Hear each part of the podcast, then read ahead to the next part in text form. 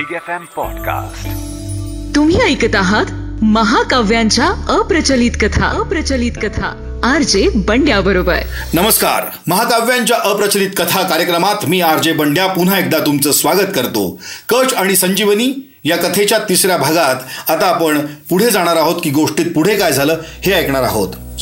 नमस्कार. माझं नाव आहे आर जे बंड्या. महाकाव्यांच्या अप्रचलित कथा कार्यक्रमात मी तुमचं स्वागत करतो. आणि आता सुरू करणार आहे कच आणि संजीवनी या कथेचा तिसरा भाग. या या आधीच्या दोन्ही भागात आपण ऐकलं की कशा पद्धतीनं कच शुक्राचार्यांकडे आला आणि त्यांच्याकडून संजीवनी मिळवण्याचा तो प्रयत्न करू लागला.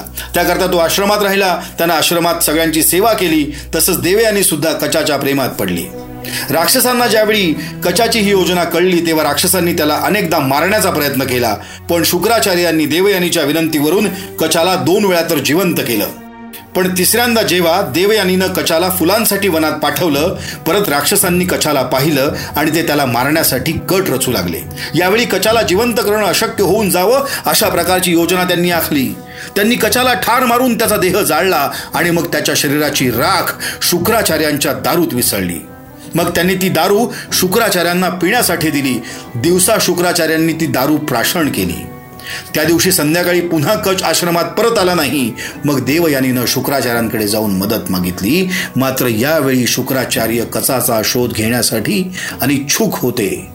ते देवयानीला म्हणाले मुली कच कदाचित पुन्हा मरण पावलाय. राक्षस कचाला वारंवार मारत आहे आणि त्याला पुन्हा पुन्हा जिवंत करण्यात मला काहीही अर्थ वाटत नाही. तू एका ऋषींची मुलगी आहेस आणि तुझ्यासारख्या संन्याशाच्या मुलीनं एका नश्वर मनुष्याच्या मोहात अडकणं योग्य नाही. शुक्राचार्यांचे शब्द ऐकून देवयानीच्या डोळ्यात अश्रू आले. तिने पुन्हा वडिलांना अतिशय करुण आवाजात विनवणी केली. ती म्हणाली बाबा कृपा करून कच कुठे आहे? हे तुम्ही शोधून काढा. जर त्याला काही झालं तर मी जगू शकणार नाही. देवयानीची दयनीय अवस्था पाहून शुक्राचार्यांचं हृदय हेलावलं त्यांचं आपल्या मुलीवर जीवा पाड प्रेम होतं. त्यांनी पुन्हा समाधी लावून कचाला शोधण्यासाठी सुरुवात केली. तेव्हा त्यांना कळलं की कचाचा तर मृत्यू झालाय. पुन्हा त्यांनी संजीवनी ज्ञानाचा उपयोग केला आणि कचाला बोलावलं. जसं त्यांनी कचाला बोलावलं कचानं शुक्राचार्यांच्या पोटातून उत्तर दिलं. कच म्हणाला गुरुदेव कृपया मला बोलावू नका. मी तुमच्या शरीरातून बाहेर पडलो तर तुम्हाला इजा होऊ शकते. स्वतःच्या शरीरातून कचाचा आवाज ऐकून शुक्राचार्य चकित झाले. त्यांनी कचाला विचारलं की तो पोटामध्ये गेला तरी कसा? मग कचानं त्यांना सांगितलं की कशा प्रकारे? राक्षसांनी त्याला ठार केलं आणि त्याच्या शरीराची राख शुक्राचार्यांच्या दारूमध्ये मिसळली. शुक्राचार्य नंतर देवयानीकडे वळून म्हणाले देवयानी कश माझ्या पोटात आहे? जर मी त्याला संजीवनीच्या ज्ञानानं जिवंत करण्याचा प्रयत्न केला तर तो माझे पोट फाडून बाहेर येईल त्यामुळे माझा मृत्यू होऊन जाईल. शुक्राचार्यांचं बोलणं ऐकून देवयानी अत्यंत दुःखी झाली. तिला कश आवडत असला तरी तिचं आपल्या वडिलांवरही जीवापाड प्रेम होतं.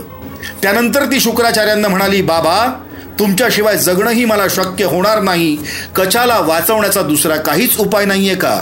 मग शुक्राचार्यांनी क्षणभर विचार केला आणि त्यांना अशा कठीण प्रसंगी एक युक्ती सुचली. त्यानंतर ते कचाला म्हणाले हे कच जरी ही परिस्थिती कठीण असली तरी यावर मी एक तोडगा काढला आहे मी तुला संजीवनीची कला माझ्या पोटातच शिकवेल. जेणेकरून जेव्हा तू माझं पोट फाडून माझ्या शरीराबाहेर पडशील तेव्हा तू संजीवनीचा उपयोग करून मला जिवंत करू शकशील. शुक्राचार्यांचे शब्द ऐकून कच आनंदित झाला.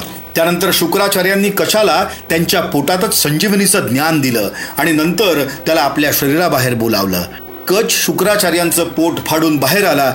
बाहेर येताच त्यानं नुकत्याच मिळवलेल्या संजीवनीच्या ज्ञानानं शुक्राचार्यांना परत जिवंत केलं.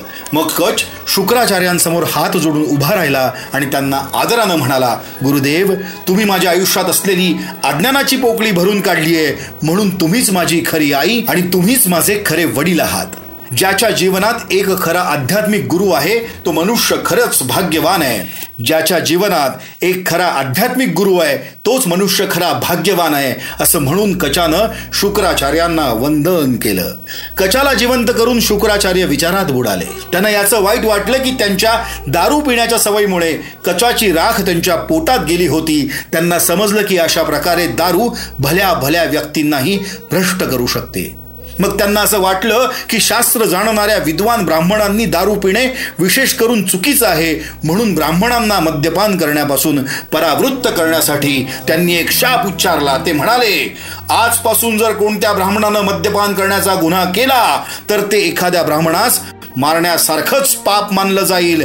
लोक अशा ब्राह्मणांचा तिरस्कार करतील आणि त्याला ब्राह्मण तत्वापासून खाली पडल्याचं घोषित करतील. यानंतर शुक्राचार्यांनी कचाची राख दारूद मिसळणाऱ्या राक्षसांना बोलावलं. आणि त्या राक्षसांना कडक शब्दात सूचना दिली. ते म्हणाले कचानं माझ्याकडून संजीवनीचं ज्ञान यशस्वीरित्या प्राप्त केलंय. तरीही तो काही काळ आश्रमात राहील आणि आश्रमाची सेवा करेल. जर भविष्यात तुम्ही त्याला इजा करण्याचा प्रयत्न केला तर तुमच्या कृत्याचे खूप वाईट परिणाम होतील. त्यानंतर कचानं शुक्राचार्यांच्या आश्रमात आनंदात वास्तव्य केलं. शुक्राचार्यांच्या कडक सूचनेमुळे राक्षसांनी कचावर हल्ले करणं सोडून दिलं. आपले एक हजार वर्षांच्या सेवेचे व्रत पूर्ण केल्यावर कचानं शुक्राचार्यांकडून घरी जाण्याची परवानगी मागितली.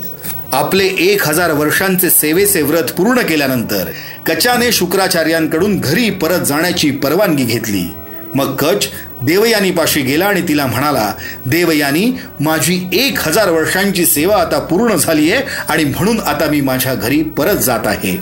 कचाच्या परत जाण्याविषयी ऐकून देवयानी अस्वस्थ झाली. ती त्याला म्हणाली हे कच तुझ्या सेवेमुळे आणि आत्मसंयमामुळे मला तुझ्यावर प्रेम झालंय. आता तू तुझं ब्रह्मचर्य व्रतही पूर्ण केलंयस. आता तू माझा पत्नी म्हणून स्वीकार कर. तू माझा स्वीकार केल्यास आपण शास्त्रोक्त पद्धतीनं विवाह करू. तथापि कचानं तिला पत्नी म्हणून स्वीकारण्यास नम्रपणे नकार दिला. कच म्हणाला देव यानी मला माफ कर. परंतु तुझा प्रस्ताव मी स्वीकारू शकत नाही. तू माझ्या गुरूंची मुलगी आहेस आणि मी तुझा गुरुसारखाच आदर करतो. कचाच्या उत्तरानं देवयानी खूप दुःखी झाली. त्यानंतर तिनं त्याला समजावण्याचा प्रयत्न देखील केला. ती म्हणाली तू इथे आल्यापासून मी नेहमीच तुझी काळजी घेतली आहे जेव्हा जेव्हा राक्षसांनी तुला मारलंय तेव्हा तेव्हा तुला जिवंत करण्यासाठी मीच वडिलांना विनंती केली. तुला याबद्दल काहीच कसं वाटत नाही.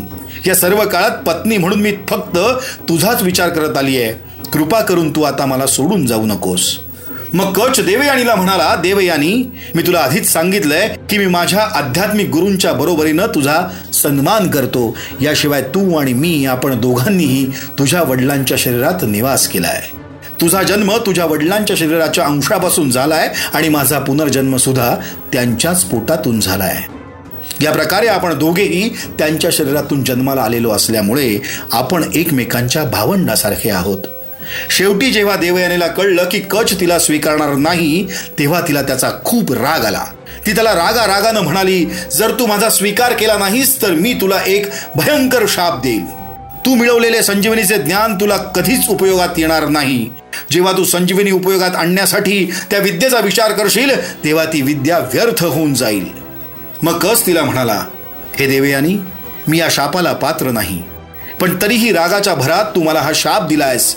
एका नामांकित ब्राह्मणाच्या मुलाशी लग्न करण्याच्या इच्छेमुळे तू मला हा शाप दिलायस. म्हणून मी पण तुला एक शाप देतो. तुझं लग्न एका ब्राह्मणाशी कधीच होणार नाही. अजून एक गोष्ट ऐक. जरी माझे संजीवनीचे ज्ञान निरर्थक होणार असले तरीही मी ज्यांना ही विद्या प्रदान करेल ते या विद्येचा नक्कीच सदुपयोग करू शकतील. अशा प्रकारे कचानं देवयानीला शाप दिला आणि मग त्यानं स्वर्गात प्रस्थान केलं. जिथे देव त्याची आतुरतेनं वाट पाहत होते त्यांच्या आगमनानंतर इंद्र आणि इतर सर्व देवांनी त्याचा खूप गौरव केला. कच आणि संजीवनी ही गोष्ट महाकाव्यांच्या अप्रचलित कथा या कार्यक्रमात आता पूर्ण झालेली आहे. कच आणि संजीवनी ही कथा. धन्यवाद. तुम्ही ऐकत आहात महाकाव्यांच्या अप्रचलित कथा. अप्रचलित कथा. आर जे बंड्या बरोबर Big FM Podcast.